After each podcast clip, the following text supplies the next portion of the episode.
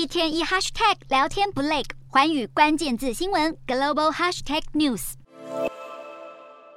说到澳门，脑中想到的可能是美丽的葡萄牙式建筑、令人口水直流的美食，当然也少不了人人称羡的政府发红包。澳门政府从二零零八年开始就推行现金分享计划，与人民分享经济发展成果。二零二三年将延续惠民措施，永久性居民每人可以拿到一万澳门元，相当于三万八千两百五十九台币；而非永久性居民每个人则可以领到六千澳门元，约合台币两万两千九百五十五元。新冠疫情笼罩，通货膨胀高涨，普通老百姓正需要纾困。同属大湾区的香港，香港十八岁或以上的永久居民以及新住民都能分期获得一万港币，约合台币三万九千八百二十元的电子消费券，预计六百六十万人将受惠。除了把钱用在刀口上，香港过去超征税收时，也把百分之七十五的税款退还给所有的纳税人，每个人最多可以领到约十万台币。至于新加坡，二零一八年拍摄这支广告，大推新加坡共享增长花红 SG Bonus，因为上一年有九十六亿元的财政盈余，所以决定发放总值七亿的新加坡元。二十一岁以上的人，收入达两万八千新加坡元以内，可以领到三百元，也就是近七千台币的分红。只是你赚越多，红包越少，毕竟目的是要造福弱势群体。而到了二零二二年的今天，新国又要发补助了。早在这个月，新加坡政府就发放两笔补助金，约两。百九十万名新加坡人可以拿到高达两百元的定薪与援助配套现金补助。